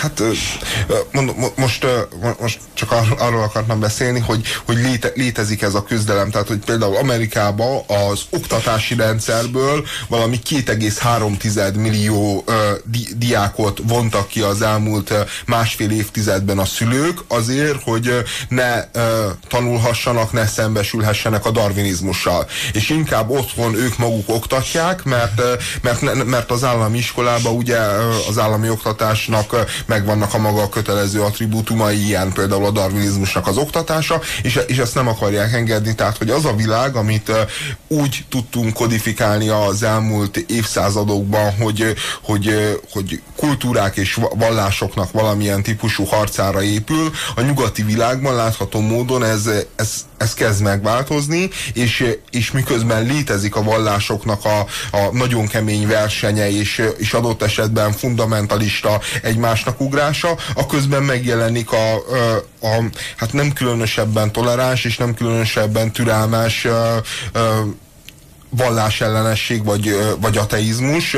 Például van egy oxfordi professzor, aki, aki kifejezetten a provokatív, me, megosztó vezetője ennek a ateista fundamentalizmusnak, aki, aki a vallásból csinált egy anagrammát az angol religion szóból, és valami gerillon, vagy nem tudom mi nevű drogról beszél, amikor a vallásról beszél, és azt mondja, hogy ez a drog, ez, ez, ez az, ami a lehető legveszélyesebb, sokkal veszélyesebb, mint, mint bármelyik másik anyag, anyag, akár az LSD, akár a heroin, mert, mert hogy ez tömegek, tömegek vannak a rabságában, ugye hát ez a jó, jól ismert kommunista klisé, de, de emellett ő azt is hozzáteszi, hogy, hogy látnia kell a, a, azoknak az embereknek, akik hisznek a, a liber, liberális világba és a liberális világrendbe, hogy ezek a vallások bár egymással küzdenek, de például abban végtelenül egységesen tudnak fellépni, hogy mondjuk a nőktől vonják meg a, az abortáltatásnak a jogát, tehát hogy, hogy miközben nagy különbségek vannak láthatóan, láthatóan ezek között a vallások között mégis van egy csomó olyan kérdés, amiben neki feszülnek a, a, a, a nyugati többségi társadalom véleményének, és azt minden módon Viszont próbálják lebontani. társadalom véleményének ez a vélemény, ez nincsen kialakítva. De ez, ez ki van alakítva. Ez már ki van alakítva. Tehát a, van a társadalom szemben vele a vallások. Ezt állított. Tehát van a társadalom. Abortusz, abortusz kérdésében igen, azt gondolom, hogy ezt egész nyugodtan lehet állítani, hogy van egy most anélkül, hogy én társadalmi vita van, és egyáltalán nem, van társadalmi... nem általánosan elfogadott az a vélemény, hogy az abortusz az jogos és indokolt. A, hát elfogadott, ahol eddig például Portugáliában nem olyan rég volt erről népszavazás, ahol a portugál társadalom, amelyik az egyik legvallásosabb társadalom elfogadta, és, és nem volt eddig abortusz, tehát hogy látjuk azt, hogy ez a társadalmi vita, amelyik világos, hogy soha nem fog eldőlni, hiszen olyan alapvető mor morális kérdések körül forog, hogy me meddig terjed az élet szentsége, meddig terjed egy nőnek a, a választási szabadsága, nem fog eldőlni, de, de hogy a többségi vélemény pillanatnyilag az abortusz pártjánál az egészen biztos. Nem After... véletlen, hogy még George Bush elnök sem merte betiltani. Jaj, hát... Pedig, hogyha több... Hát, amíg ő se. Szóval, ha emlékeztek a tegnapi listánkra, amely a tíz legirritálóbb magyar média személyiséget tartalmazta, és Svábi volt a number one, hát most kaptunk egy kiigazítást erre vonatkozóan egy SMS írótól. Robi, te vagy a number one, nem a Svábi. Hát ez már valami, nem? A tíz legirritálóbb média személyiség közül te vagy az első? Azt írja, hogy engem kellett volna az első helyre tenni, nem a Svábit. Tehát, hogy én vagyok a, a legirritálóbb magyar média személyiség, ezt írja nekünk az SMS író. Tehát ő se gondolhatja ezt komolyan. Tehát, hogy így, hol, hol vagyok én már? E, de most nem is csak irritációban, de hát, egyáltalán... Hát, őt, őt irritálhatod egész ő, őt, a lehető a legjobban. Hát lehetséges. Hát ez is valami. De szerintem de ez, ez eredmény. Ez már valami. De különben ez eredmény. Tehát, ez már hogy, mindenképpen valami. Ja. Mert az ember a média, tehát igazából szerintem a leg, legrosszabb figura a médiában az az ember, aki, aki, akiért se nem rajonganak, se nem gyűlölik, hanem kicsoda is ő. Tehát ú, nem, nem, is jut, ne, ne, ne, nem is jut eszembe a neve. Hát tudod, aki ja, valamikor aki valamikor vezette a fókusz. Tehát, hogy aki, aki a médiában dolgozik, annak szerintem nem feltétlenül egy negatív jelző az, hogy ő, őt egy kifejezetten irritálónak tartják, és, és akár első helyre rakják egy ilyen listán. De szerintem ne keseredjél el. Biztos van véleményetek akár erről, akár bármiről, ami ebben a műsorban eddig elhangzott, és mi érdeklődünk a véleményetek iránt, és szeretnénk megosztani a nagy közönséggel. Úgyhogy írjatok nekünk a 0630 30 30 88 1-re, küldjetek SMS-t mindazzal kapcsolatban, ami itt elhangzik. Itt a harmadik az emberiség történetének tíz legjelentősebb személyiségét tartalmazó toplistán harmadik helyezett Charles Darwin, pont minthogyha csak beharangozni kívántad volna őt az iménti speecheddel. Na, hát ma is egy hihetetlenül megosztó figura, mint az látszik. Hát ő volt az, aki valahol kiszabadította a, a szellemből, a palackból a szellemet, ugye? Tehát a, ő valami olyasmit szabadított el, amit korábban így el sem lehetett tulajdonképpen képzelni. Az ő a Fajok eredete című könyve az egy olyan ö, tudományos dilemmát zárt le, amelyet korábban elképzelhetetlennek tartottak, és igazából megnyitotta az utat afelé a fajta tudom, minő, minőségű és mértékű tudományosság felé, ami Darwin nélkül elképzelhetetlen lett volna. Tehát a, amíg a fajok eredetére nem volt magyarázat, addig, addig értelmezhetetlen volt gyakorlatilag az a fajta racionalizmus, amely által a világot leírhatjuk Isten nélkül, vagy Isten beemelése nélkül a rendszerbe. Más kérdés, hogy szerintem Darwinnal együtt sem képzelhető el Isten nélkül leírni a valóságot. Tehát szerintem a, a darwinizmus vagy isteni teremtés az nem kérdés, szerintem darwinizmus és isteni teremtés, mert a kettő szerintem egyáltalán nem zárja ki egymást. A darwinizmus az arról beszél, hogy az a létrejött élet az hogyan differenciálódott abba a formába, amely formában most szembesülünk vele. Az isteni teremtés az pedig arról szól, hogy a nem élőből hogyan vált élő. Darwin erről nem beszél. Tehát Darwin egy szót nem ejt arról, hogy hogyan jött létre az élet. Ő arról beszél, hogy hogyan, hogyan vált az élet olyan sokszínűvé, hogyan, hogyan jöttek létre a specializált fajok. És, és ennek a módszertanát írja le. Darwin azért különleges, és azért foglal el harmadik helyet ezen a top listán, mert mert gyakorlatilag egy olyan tudományos paradigmában működik és létezik, amely tudományos paradigmában kizárólagos. Tehát Darwin elmélete az nem azért a tudományos közgondolkodás alapja, mert a leg életképesebb elmélet, a legműködőképesebb elmélet, a legjobban alkalmazható elmélet erre a kérdésre, hanem azért, mert az egyetlen. Nincs alternatívája. Tehát más magyarázat nem létezik. A darwini magyarázat tudományos igényel az egyetlen létező magyarázat. Hogyha Amerikában élnénk, akkor egy ilyen típusú be- beszéd után körülbelül 100 százalék, hogy kapnál 300 feljelentést. És, eh, Jó, igen, és, valószínűleg igen, de és, a- a, és a Szemederhánynak ugye, ugye Jó, van, hát van, a, van a darwinizmusnak Mindenféle bigottoktól, nem? Hát most ez, ez megint értelmezés kérdés, hogy az ember hogyan minősíti az ellenfeleit. Biztos, hogy a vallásos embereket lehet bigotnak minősíteni. Különben kifejezetten tudományos alapossággal, tudományos igényel vállalható ellenelmélet van Darwinnal szembe. Ez va- valami olyasmi a neve, hogy, hogy, hogy, a, hogy, a, hogy a kreatív teremtés, vagy a valami a kreativitás és a teremtés szó, szóból van összerakva, és, és, és olyan elmélet, amelyik, am- amelyiket hát komoly egyetemek, komoly professzorai képviselnek. Tehát, hogy ez a darwinizmus kizárólagossága azért ez sem igaz már a mai világban. Vol, volt, volt egy időszak, amikor a, a, amikor a vallás kizárólag a Bibliából akarta eredeztetni a maga igazságait, és értelemszerűen a Bibliát rakta Darwin könyve mellé, amelyik a Biblia ugye az nem egy tudományos Hát az. mű.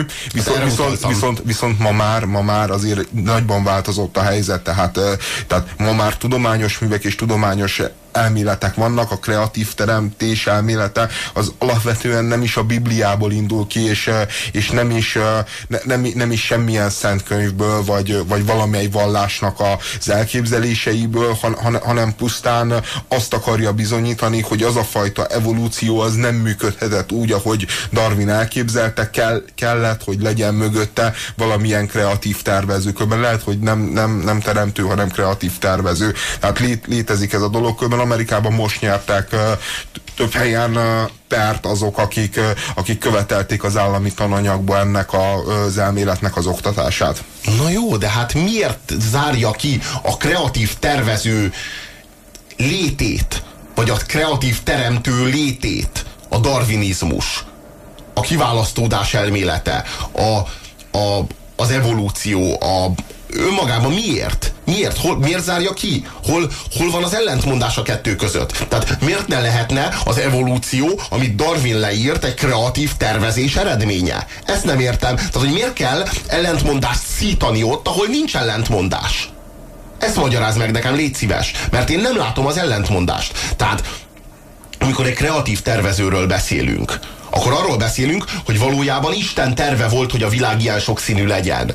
Én azt mondom, igen. Szerintem is így van. Szerintem is Isten terve volt. A darwinizmus miért ne lehetne e terv megvalósításának a módszertana? Miért ne jöhetett volna létre ilyen módon?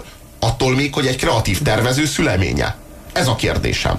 Azért, mert a modern, tehát hogy azért a darwinizmus is azért sokat változott az elmúlt évszázad folyamán, azért a mod- modern darwinizmus az az, az, az életnek a, a, az eredetét a legegyszerűbb egysejtűek megszületésétől egészen az ember kialakulásig egy, egy leírható folyamatnak gondolja, és az, hogy hogyan születik meg az az egysejtű, arra is tudományos elméleteket akar építeni a, da, a darwinizmus alapvetően, ahogy ma a világban forgatják és felfogják, vagy ahogy tanítják az iskolákban. Ugye mondom, Amerikában ez, ez a legfőbb probléma, hogy, hogy, hogy a darwinizmusnál egyetlen szóval sem mondják azt, hogy, hogy, hogy, hogy ott egy isteni teremtés előzte meg azt a folyamatot, amit az evolúció, amit utána az evolúció követett, mert, mert, egy, mert a mai darwinista alapokon álló tudomány ezt nem gondolja. Nem gondolja, hogy ez kijelentett. írt. Darwin nem erről írt. Tehát amikor Darwint értékeljük, akkor ne azt a tudományt, tudománya szembesítsük, amely... amely Darwin egy csomó dologra, Darwin egy csomó dologra nem válaszolt van egy csomó dolog, amire máig nem tudnak válaszolni, és van egy csomó dolog, amire ma már tudnak válaszolni. Tehát da, da, Darwinnak nem volt elképzelés, hát ő még nem, nem, nem tudott olyan számítógépes modellekkel például mondjuk a teremtés történetet vizuálni, hogy, hogy valamikor a semmiből, vagy, vagy, vagy ebből az ősanyagból, az ősrobbanás kapcsán, hogy hogyan keletkezett a világegyetem, tehát ilyenekre értelemszerűen nem gondolt. De is erre vállalkozott. Darwin nem De. erre vállalkozott. Darwin a fajok eredetét akarta leírni, az, hogy a jelenlegi struktúra milyen módszertanon keresztül vált ilyenné, amilyen. Csak erre vállalkozott, és szerintem ezt rendkívül sikeresen írta le és mindenképpen elképesztő hatással. Hogy milyen hatásai voltak, arról azért a hírek után még ejtünk néhány szót.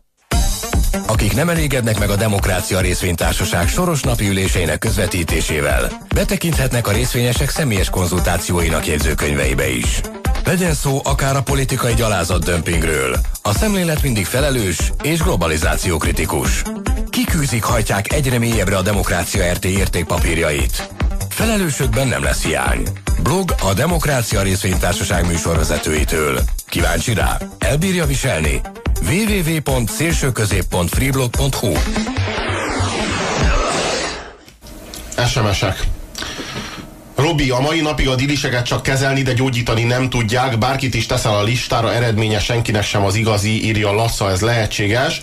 Mm, bár nem, nem pontos tekintettel arra, hogy Feldmár Andrásnak például tök jó eredményei vannak, mm, de a lényeg mégis az, hogy a lobotómia vagy lebenykezelése, vagy a szemüregen keresztül bejuttatott, az agyba bejuttatott jégvágóval előidézett agykárosítást jelenti. Ez egy rendkívül súlyos büntetés, egy büntetés azért, mert nem vagy normális, legalábbis a pszichiáternek a normalitás kategóriájában nem férsz bele. Egyébként, ne, egyébként ha, még hogyha hatékony is az, az, az a kezelés, az is annak köszönhető, hogyha mondjuk az agyadba áramot vezetnek, az egy eléggé kemény büntető eljárás ahhoz, hogy megtanult, hogy nem kell deviáns módon viselkedni. Tehát a korábbi deviáns módon való viselkedésed, ami mondjuk a psziché zavaraidnak köszönhető, azok mondjuk nem gyógyulnak meg, de az agyadba áramot vezetnek, és azután így gyakorlatilag megtanulod, tehát kondicionálnak arra, hogy így nem szabad viselkedni, és a jövőben nem is viselkedsz olyan rosszul. Nem leszel olyan rossz gyerek, mint korábban voltál, ennek az eljárásnak köszönhetően.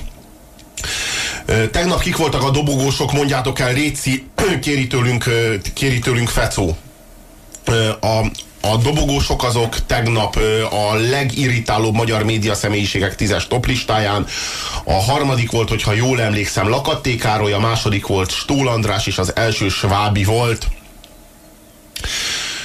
Szerintem marha irritálóak vagytok, írja az SMS író G. Erőszakos, észosztó műsorvezetők egy értelmetlen műsorban. Sziasztok, írja a másik SMS író, engem is irritáltok, csak jó értelemben. Kár, hogy nem ti vagytok minden reggel, de délután is hallgatlak titeket, csak így tovább. Ö, mm, nagyon örülök, hogy reggel is vagytok, jó vagy Robi, írja az SMS író. Ö, az igazi elektrosok a 2007-es januári villanyszámla volt, írja Peti. Hm. Darwin előtt Schopenhauer Schopenhauer már megalapozta ugyanezt a teoretikus hipotézist, amiről, darwinizm, amiről a darwinizmus szól. Gratula a műsorhoz, írja Robi. A darwinizmus elbukott, semmi tudományos alapja nincsen, írja az SMS író, ne kerüljön be a top 10-be. Nem találtak semmilyen bizonyítékot a fajok fejlődésének átmenetére. Na mondjuk ez különben ez azóta is, amióta Darwin az elméletét megszült, ez az örök probléma, az az evolúciós láncszem, aminek elvileg, ha az elmélet igaz lennie kéne. Azért és vannak és ilyenek, például a, a hangyás sűn, vagy a, vagy a, az a ember, kacsacsőrű emlős. Az... Ember esetében elsősorban, de so, sok más esetben is hiányzik, de az ember esetében meg kifejezetten hiányzik, és, és egy olyan fajról beszélünk, amelyik meghódította a bolygót, tehát hogy amikor, amikor már a történelem színpadára lép lépett, akkor azért már nagyon jelentős erőt képviselt evolúciós szempontból, és valahogy nem találja a darwinizmus. Egy egyetemre jártunk, ott, ott hangzott el különben, hogy ré, valami régészeti oktatáson, hogy, hogy nem csak az az eredmény, hogyha az ember feltár egy területet és ott talál valamit, hanem hogyha feltárja és ott nincs semmi, mert az is bizonyíték arra, hogy valami nem létezik. Amelyik SMS írónak nem tetszik Robi véleménye, szereplése, az a hallgató miért ezt a műsort hallgatja. Neki Kapót Zsóka, Ábel Anita, Majka idióta viorászását kéne hallgatni a Danubiuson, vagy az akkorba lépő szánalmas és elcsépelt boros bocskort a Láger rádióban írja Ördögi Géza.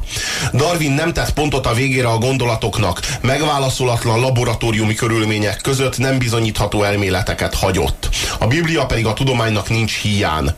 A kreatív tervező közölte, hogy mit és miért és hogyan teremtett. Miért kell hozzátennünk? kérdezi Gyuri.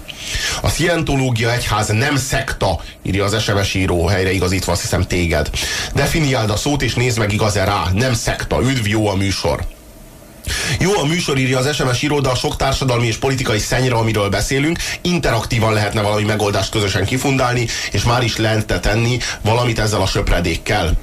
A másik SMS író azt írja, hogy inkább politizáljunk, az jobban áll nekünk.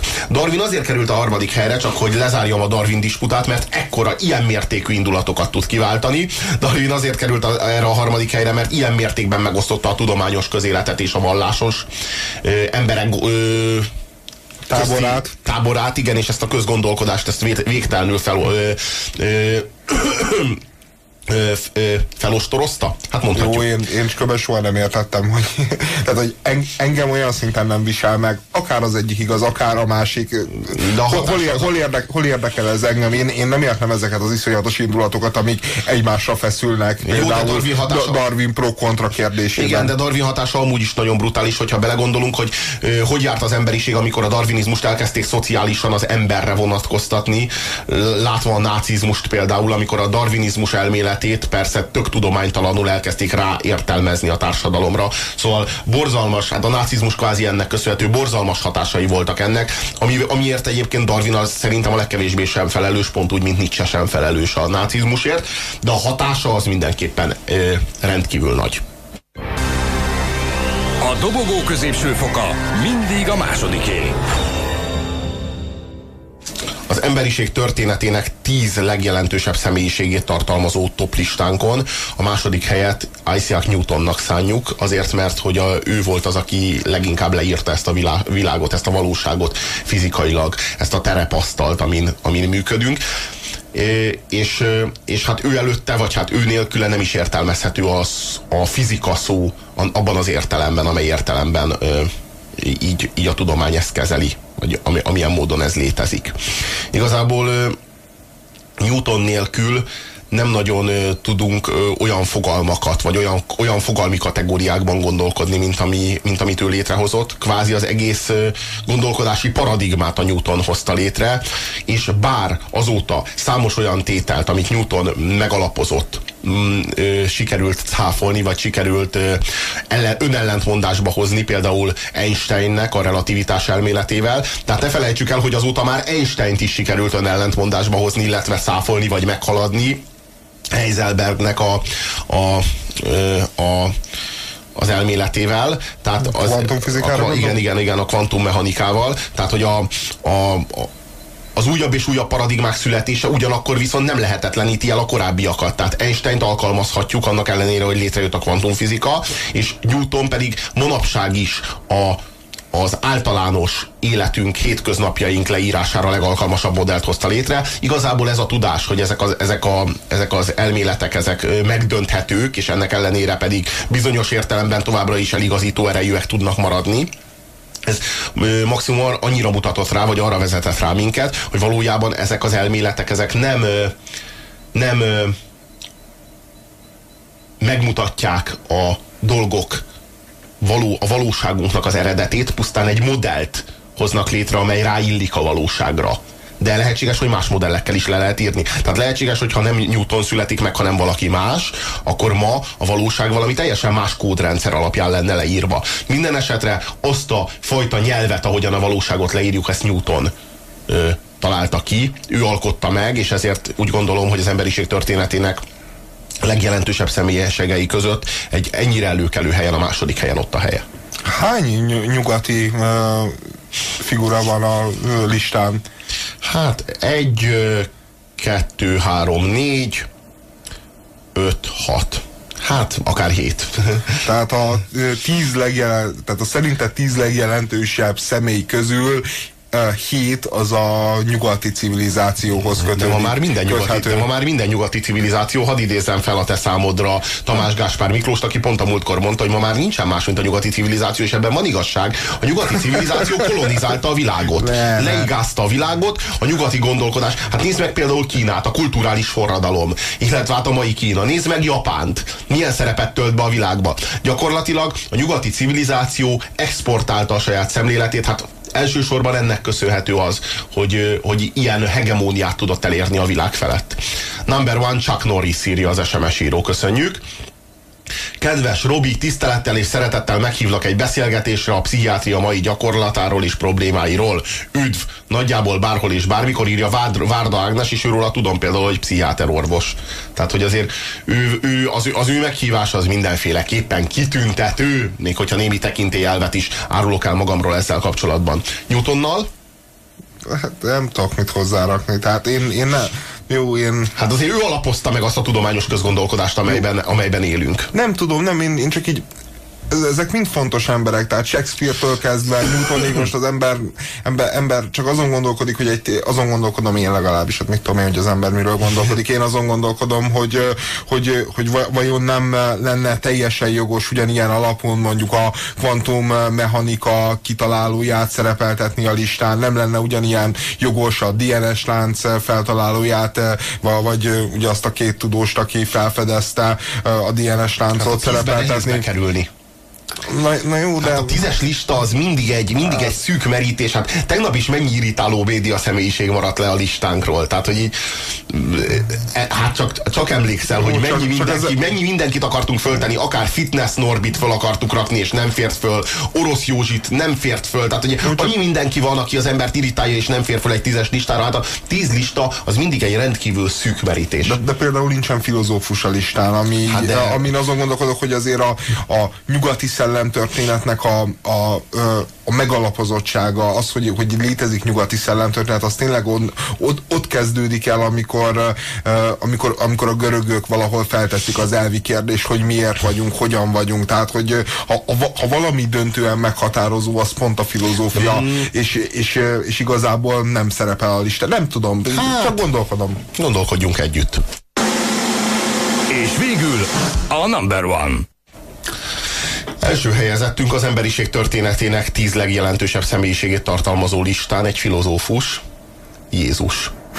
Egyébként már a negyedik helyezett is egy filozófus volt, Buddha, sőt, a nyolcadik helyezett is egy filozófus hajlamú író volt Shakespeare. Tehát azért megvannak a, filozó, megvannak a filozófus hajlamú elmék, de hát mindig nehéz a kiválasztás. Én azért soroltam Jézust az első helyre ezen a top listán, mert igazából ami fogalmunk van a erkölcsről, jóról és rosszról, azt mind tőle tanultuk. Független attól, hogy hívők vagyunk-e vagy sem. Ezt higgyétek el nekem, ha már Jézusnak nem hiszitek.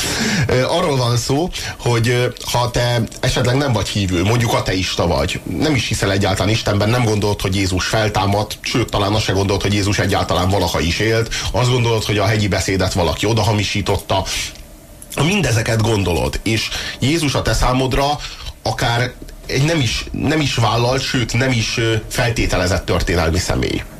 Akkor is azt gondolod jóról és rosszról, amit ő tőle tanultál. Mert ő tanított meg téged arra, Vidám vasárnap Puzsér Robertál. igen, most, és hívjatok minket a 22 34 88 1-es MLD-as telefonszámon, ahol Jézust csak most, csak itt nektek 199.990 forintért áruljuk, hogyha meg akartok térni, itt a lehetőség. Szóval visszatérve a témára, Jézus volt az, aki elmagyarázta nekünk, minnyájunknak, hogy adni jó, ölni rossz.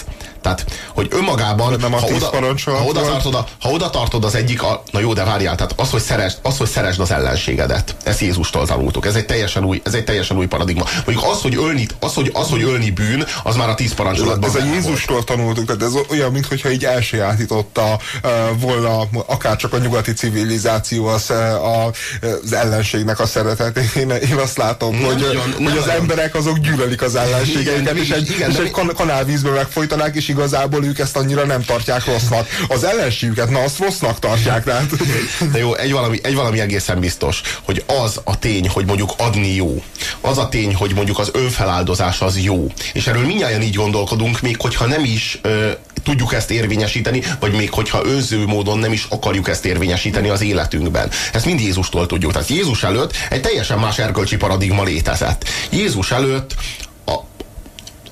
ami nekem jó, ami nekem érdekem, az a jó, ami nekem ellenérdekem, az a rossz. Ez volt az erkölcsi paradigma. Jézusnál ez alapjaiban változott meg. Hát Tulajdonképpen egy teljesen kvázi első látásra egy teljesen abszurd erkölcsi elvet hozott be, mégpedig azt, hogy szeresd. Tehát, hogy így te egy vagy vele, ő és te egyek vagytok. Az csak egy látszat, hogy ti különbözőek vagytok. És ennek az egységnek a kohéziója az a szeretet. Ebben a szeretetben egyesülve válhattok egyé. Válhattok Istenné, ha úgy tetszik, mert hogy ebben létezik köztetek, ebben szunnyad köztetek az Isten, amit a szeretet által felébreszthettek magatokban és egymásban, ami által ez az egység helyreállítható köztetek. Tehát, hogy így igazából ez az az erkölcsi tanítás, ami úgy gondolom, hogy mindenkinek a lelkében megfogant. Más kérdés, hogy nyilván az embernek az életére, mivel hogy az ember az egy életben hisz, főleg itt nyugaton, és úgy gondolja mindenki, hogy csak egy egyet váltott, ezért aztán mindenki próbálja ebből az egy utazásból a lehető legtöbbet kivenni, és annyiszor küldi el a stewardess kisasszony sörért, ahányszor az csak meg tudja járni az utat. De ez nem jelenti azt, hogy ne gondolnánk azt a valóságról, mint, ami, mint amit Jézustól tudunk. Hú, néhány SMS. Haló, Mária Rádió? Imádom Jézust, ő a legsző, legszuperebb zsidó fiú, írja M. Jézus Krisztus a number one, ez igaz. A fogyasztói társadalmat civilizációnak nevezni? Gratula neked is, meg TGM-nek is. Volt ókori görög az első tízben? Ezt ugyanezt kérik rajtunk számon, mint amit te az imént. A fizika newtoni része már nem egészen az, amit Newton leírt, mégis Newtoninak hívják. Szóval a tudomány történet ingoványos talaj. Irritálóak vagytok, de ez így van, jól írja Miki. Engem a többi ö, műjókedvű töketlenség jobban irritál. Mi volt az előző muzsika, kérdezi az SMS író. Hát az bizony Talking Heads volt.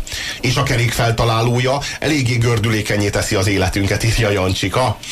Ez lehetséges, hogy így van, de nem tudjuk, hogy ki volt az illető, valami sumér figura volt. Egyébként az írást is a sumerek találták ki, akik pedig köztudottan a magyarok ősei, amint azt tudjuk. Hmm, szerettem volna, hogyha ezt hozzárakod. Tetszik a műsor, csak egy pontosítást engedjetek meg. A dobogó középső, középső foka nem a másodiké, hanem az elsőjé. A legjobbakat. Hát ezzel a kijelentéssel viszonylag nehezen tudunk vitatkozni. Azért megköszönjük a mai figyelmeteket, és elbúcsúzunk tőletek, de holnap is itt leszünk, bár utoljára, de nagyon. A szélső középnek vége. De ne féljen, nyereménye nem vészel. Minden hétköznap délelőtt újra átverti, addig se keresse a lottózókban. Az intellektuális nyereséget a szélső közép osztja.